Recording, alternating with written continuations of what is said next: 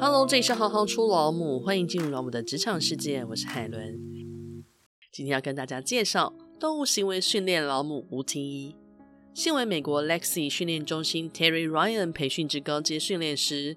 IDTE 国际训练师， T-Touch P1 伴侣动物疗愈师，现任狗狗教我的事训练工作室动物行为训练师。他同时也是 ICBE 国际犬只行为教育学院的讲师，新竹市保护动物协会校园宣导志工培训专任讲师，提供狗儿行为调整正向训练，著有爱犬教养训练指南，教导饲主以不打不骂的方式和狗狗轻松过生活。让我们欢迎布丁妈T。好，大家好，我是动物行为训练师，我叫做布丁妈。大部分我们的行业啊，有很多都是用自己的动物然后来为自己命名。那因为我养的第一只狗狗叫做布丁，所以大家都会称呼我为布丁的妈妈，就是布丁妈妈。比方说像可能有一些爸爸妈妈，你们应该已经很久没有自己的名字，对不对？因为假设你家的小朋友叫小明，所以你以后就会是小明爸爸、小明妈妈哦。那所以其实在我的行业也是差不多。那你有没有什么想要特别跟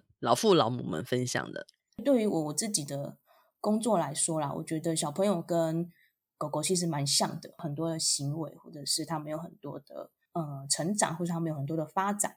那基本上都大概 80% 差不多吧。觉得如果是你家里有养狗啊，然后同时又有小孩的话，他们两个的成长发展其实是可以一起看的。想请教一下，如果关于动物行为训练师的三个特质的话，你觉得会是什么呢？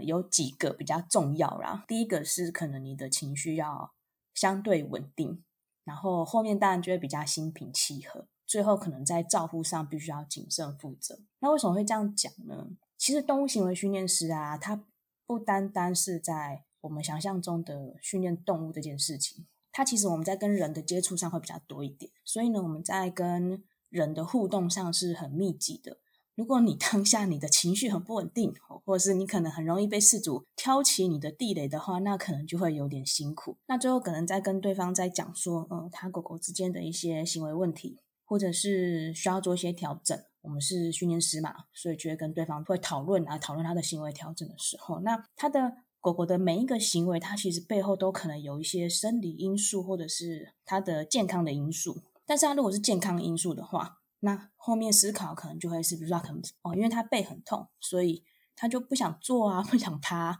那是属于健康的因素。所以如果中间没有很清楚的是去了解狗狗它的生理跟它的健康因素的时候，就很容易判读错误。所以我觉得谨慎负责是一件非常重要的事情。会不会其实在动物行为训练的过程当中，某些程度也是在，不要讲训练好了，就是跟饲主沟通？其实我们都是在跟饲主沟通训练它只是一个辅助，但是它真正的重点会是在跟饲主做沟通。因为我们是训练师，然后我们不是开训练学校，训练学校就不一样哦。对，训练学校是狗狗去那个学校，然后老师教他讲。如果是单纯是训练师的话，那其实就会跟饲主的互动就相对的多，所以其实大概90%都是在跟饲主做互动，然后也是90%在教饲主怎么去跟狗狗一起生活这样子。哦，大家可能对训练又有点误会这样，因为训练大家就会觉得好像要教什么东西，它是一个很硬的字，所以当你听到训练的时候，你觉得它要学会什么东西才叫做训练。可是其实我们都比较喜欢跟饲主说，就是教你怎么跟狗狗一起过你们两个的生活这样子，彼此怎么达到一个平衡状态，应该这样说。那可不可以跟我们分享一下动物行为训练师的一天，然后分别会在哪些领域发生这些事情呢？我觉得动物行为训练师的一天是还蛮难回答的一题，原因是因为每个动物行为训练师都不太一样，就是接触的都会不太一样。那以我自己来说啦，因为我会跟公家机关，然后或者是民间单位，像是动保单位等等，然后做一些合作，然后甚至是可能有时候会做一些私人的课程。所以呢，我觉得这个一天其实还蛮难讲的。那么如果是公家机关的话，因为我们会在国小然后做宣导，国小里面叫做生命教育讲座，时间点里面就是要看怎么跟学校去做配合。所以说训练师一天有可能就是今天可能早上是去学校上课，然后呢下午呢可能就会去上我自己的课个案啊，然后或者是自己的团体课程等等，就不一定这样。那如果是训练狗狗呢，通常这样一堂课的时间会多长？我尽量抓在1小时以内，是因为我们第一个考量到的是狗狗的专注力，所以跟小朋友很像。大家知道现在小朋友小学上课多久吗？40分钟。40分钟是顶哦，小朋友的顶哦，你再上去就不行哦。那所以狗狗也是齁，他们没有办法专注太久，这是狗的问题哦。那再来是人，大人呢其实并没有随着年龄长大专注力就变得比较好所以呢所以我觉得大人的专注力并没有比小孩好，他们有时候就是、有时候听一听他可能会不太了解的时候是可以看出来，就跟小孩一样啊，可以看出来他现在有一点迷茫、然后或者是因为其实现在大家对于手机的这个依赖度还蛮强的，大概20分钟之后就会开始想找手机了这样，然后或者是或者是想要帮自己的狗拍个照之类的，就觉得我家狗可爱啊，在那边上课超可爱的，然后我要发个脸书跟大家说这样子，我就开始拍照。所以这个时间点其实也差不多，真正可以上课或是很专心的时间也几乎是在40分钟以内这样。那你在职涯上有做过什么样的后悔的选择或失败的选择吗？我们一开始学的时候，应该说我一开始学的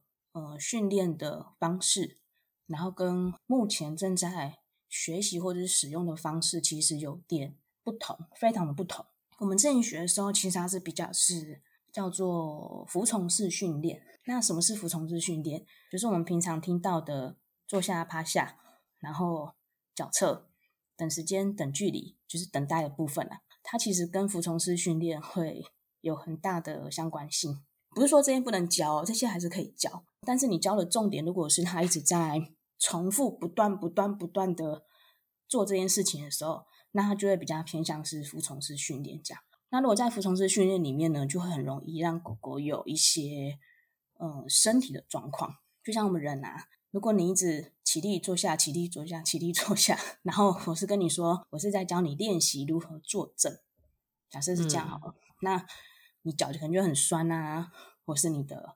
腰觉得很不舒服啊，甚至是你会心情不太好这样，因为你觉得一直重复做这件事情真的是非常讨厌这样。就算假设你每次做一件事情我就给你1000块好了，那我就一直做嘛。可是做到后面当然会觉得很累，可能之后就觉得那我还是不要赚这个钱哈，因为实在太辛苦了。那其实狗狗也是。所以我们在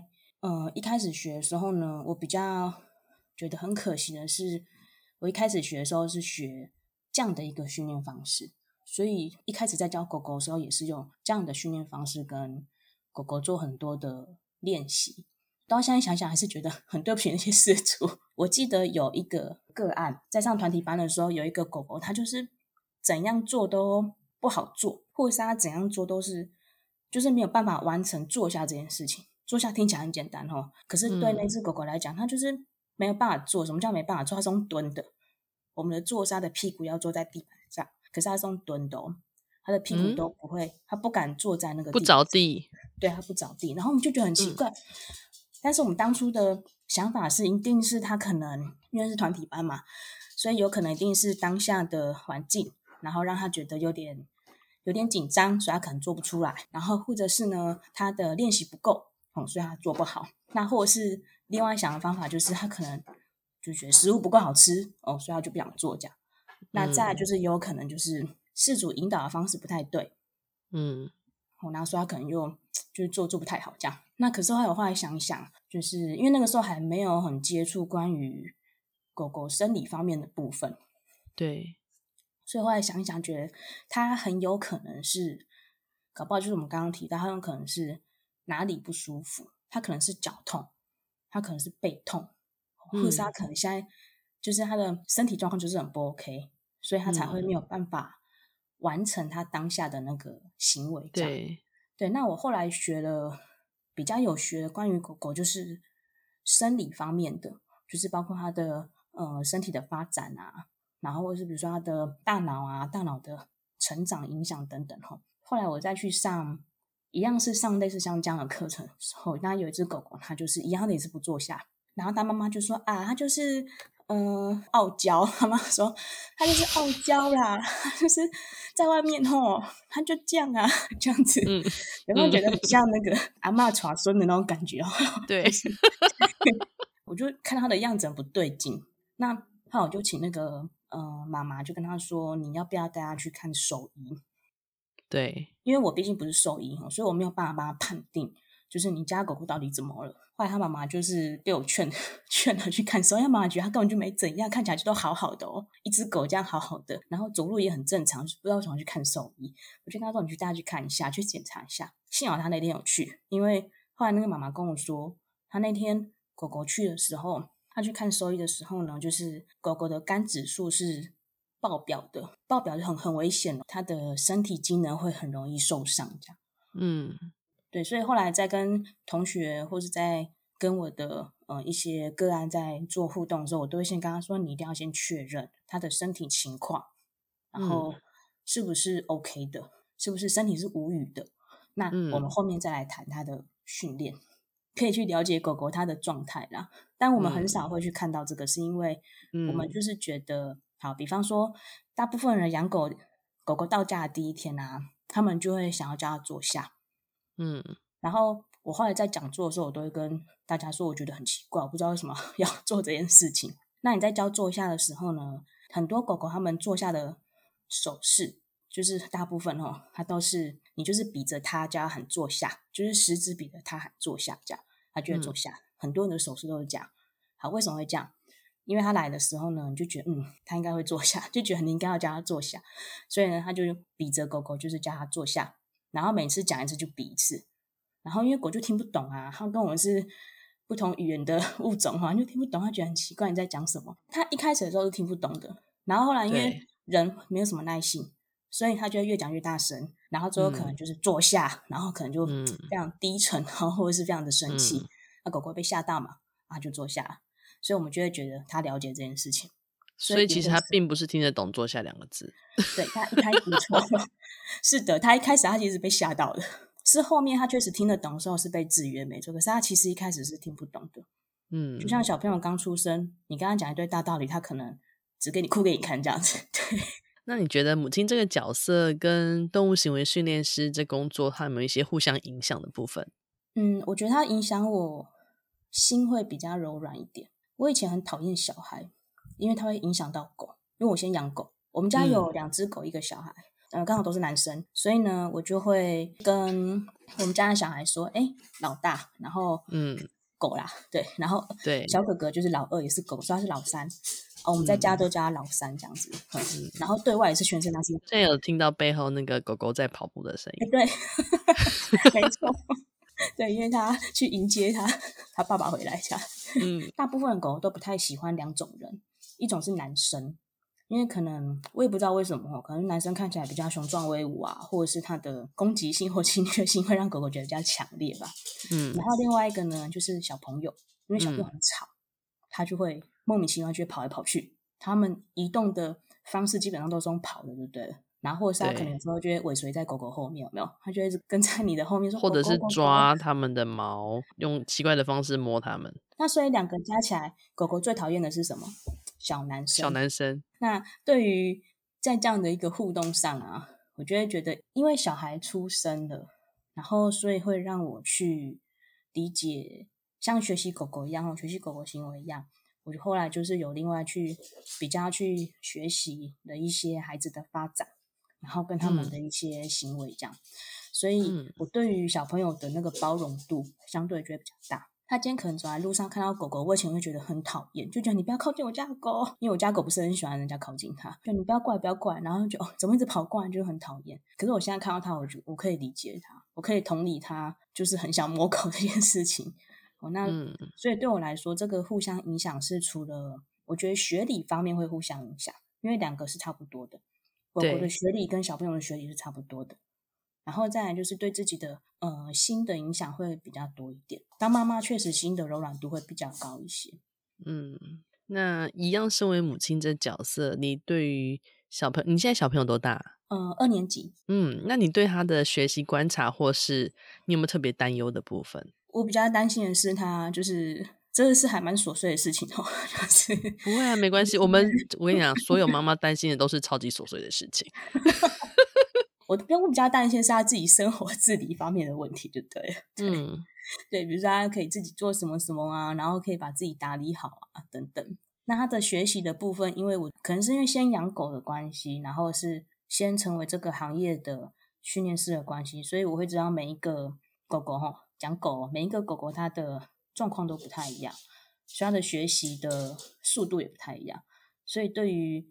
我自己的小孩来说，我也会觉得说他的学习就是依照他当下的情况然后去做一些调整就可以了，不会特别担心他的学习啦。不会，这还蛮好的啊，因为你先理解了小狗狗，就像你说的那个可能相符合的程度有 70%到80%， 所以你就会特别理解孩子的某些状态，我可以比较包容它，因为狗的关系所以可以比较包容它，可是然后也因为狗狗的关系可以比较包容其他小孩的状况。我们今天随机准备了几张卡牌的问题，请你帮我们抽一张。好，我要选黑色，就是最右边。你最完美的一天的状态是什么？最完美的一天是不是？这听起来非常的懒惰耶。我最完美的一天就是我希望我可以躺在床上睡到自然醒。对，我想象的是说就是没有小孩跟没有小狗。就是没错，就是你可以睡到自然醒，然后你也不需要处理小朋友的状况，也不需要处理狗狗的状况，因为我们家的狗狗是它一定是要在户外上厕所的。那这样有好处也有坏处啊。坏处就是我是住在一个风很大的城市叫做新竹，所以它不管是刮风下雨、台风天、大热天，然后就是暴雨天等等，你都一定要带它出去上厕所。饲养动物之前，饲主应该要先建立的正确的观念有哪些？我觉得这应该还蛮重要，因为现在其实饲养动物的家庭越来越多，那很多家庭甚至不止饲养一只动物或是一种动物。有没有什么样的正确观念你觉得是应该要先让大家了解的？黑人家里有养动物吗？我娘家养了2只猫，但因为我就是结婚之后就请我爸爸照顾它。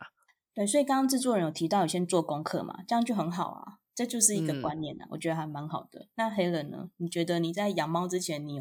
你觉得你应该要建立什么观念？我觉得我应该要先了解它的习性，但每一只猫的个性又不太相同，就是依照它自己的特性，一个跟你一起生活的伙伴，所以对于饲主要先建立哪一些观念，我觉得第一个当然就是你一定要先做功课，不管你养的是什么狗。那对于品种犬做功课就很重要，因为制作人养了一个非常特别的品种犬，所以他一定得做功课。那有些品种犬在台湾我们可能会比较常看到的，比如说黄金啊，或者是柴犬，或者是哈士奇，这样就是比较常见这种犬种啊，所以大家就很习惯就直接养了，可是其实这些犬种它们的特性其实都不太一样，或者是它们有一些天生的品种疾病，这没有办法，因为它的配育就是这样，所以它就会有一些品种疾病，那可能也是我们需要去了解的。那甚至有时候因为台湾的地比较没有那么大，然后或者是大家可能大部分都是住在就是公寓啊或者大楼里面，那所以相对大家就想说那我可能就不能养太大只的狗，所以可能就会养一些比较小型犬，好像是贵宾。贵宾还蛮多人养的，其中一个原因是因为贵宾基本上不太掉毛，在清理上很方便。那可是其实贵宾也会有很多的状况，因为它也是其中一种品种犬啊。那这个是在饲养之前。那当然另外一个我觉得在就是学习的部分啊，在饲养的过程里面当然就是需要学习像